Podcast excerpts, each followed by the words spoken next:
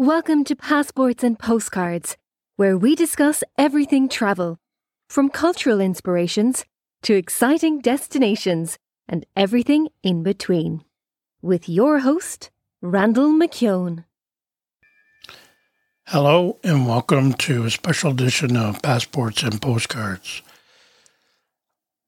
Yes, I am your host, Randall McEwen, and on today's episode, I just want to speak briefly about some of the events of the last couple of weeks.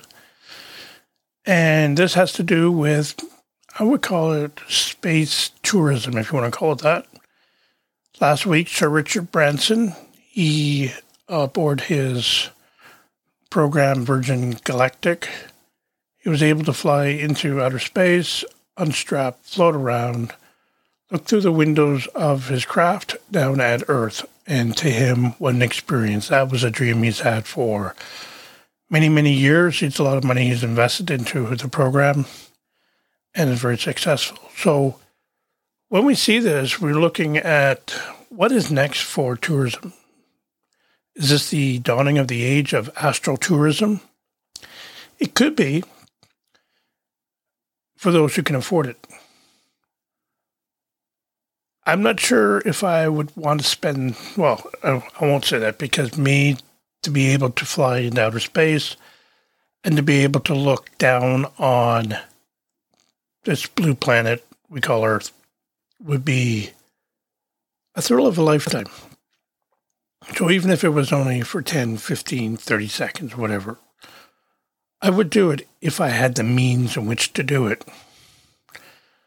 I know in some of the interviews that Sir Richard Branson's had before and after that flight. He's saying he's trying to make uh, flight, space flight affordable for the everyday person. Got a long way to go on that. Speaking of Sir Richard Branson and his projects, I'm a big fan of the Virgin Hyperloop.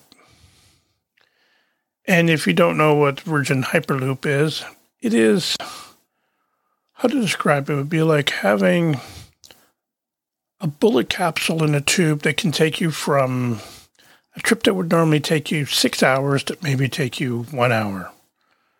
And just in uh, last November, I do believe it was, they had the first testing of humans in their Hyperloop capsule.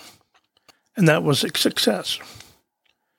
There are other companies around the world working on the same principles uh, of Hyperloop and this would actually maybe replace trains and could even one day replace planes. It's a new technology that's been working on, I think, since I think the first idea was sort of discussed around 2008, if I if I'm correct. And here we are, 2021, and they're actually, you know, they've tested it out and it does work. This would be great for moving passengers and freight. Now, who's going to be building this? We don't know yet. We don't know if it's going to be independent or if it's going to be governments. I would say most likely independent. They're the best ones to actually build it and then benefit from it financially. Where will this go? How how many how many countries will we have hyperloop systems in? Only time will tell. I believe it is something that we need now. You know, we have already bullet trains in some countries, not here in North America, but over in Asia. Japan has bullet trains, and I do believe China has a bullet train. Other news in sort of travel related is uh, Jeff Bezos, Jeff Bezos' uh, flight today aboard New Shepard uh, took him in outer space. It was the upright rocket, you know, blasting off from a pad, launch pad, and catapulting into outer space. That was interesting in the fact that it's the way we know of astronauts getting into space is being blasted into space. And the rocket fuel container itself uh, separated from the capsule and came back down to the launch pad. And that was interesting to see come down and actually land where it took off. As for the capsule, no, it didn't disappear into outer space somewhere.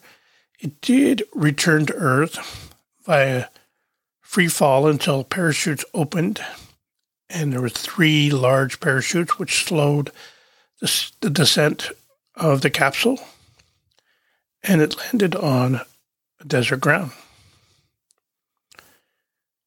Now, I'm sure uh, Jeff Bezos has been working on this as, as long as maybe to Richard Branson and his team. So I call it the race to space. And since they took non, what we call astronauts, I'm calling them passengers. Because they are passengers, I'm calling this tourism. So the future of tourism may be what we call astrotourism.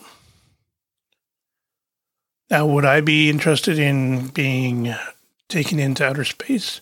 Oh, in a heartbeat. I would love to be able to be up in one of those capsules looking out a window at the big blue marble we call Earth. Imagine being able to say that to your children or your grandchildren or even taking pictures so you have that memory with you when, you know, for years to come. I'm not sure where travel is going. As the future, future seems future seemed to be far away, but now the future is getting closer and closer to us. And with that, there are a lot of things we can see. Will they create space hotels? that would be an interesting concept to space hotels. But again, you have to be careful with that because we know in in hearing on the news uh, about the debris floating out in space, whether it be asteroids, streaking comets, or just space junk from other attempts made in, to get into outer space that have been left there just floating around. So that would be interesting how they can monitor that to protect those visitors that are visiting a space hotel, as I call it. I would be interesting interested to hear what your thoughts are on about maybe this space hotel, the astro tourism, as I call it. If you'd like to get a hold of me, reach out visit my website at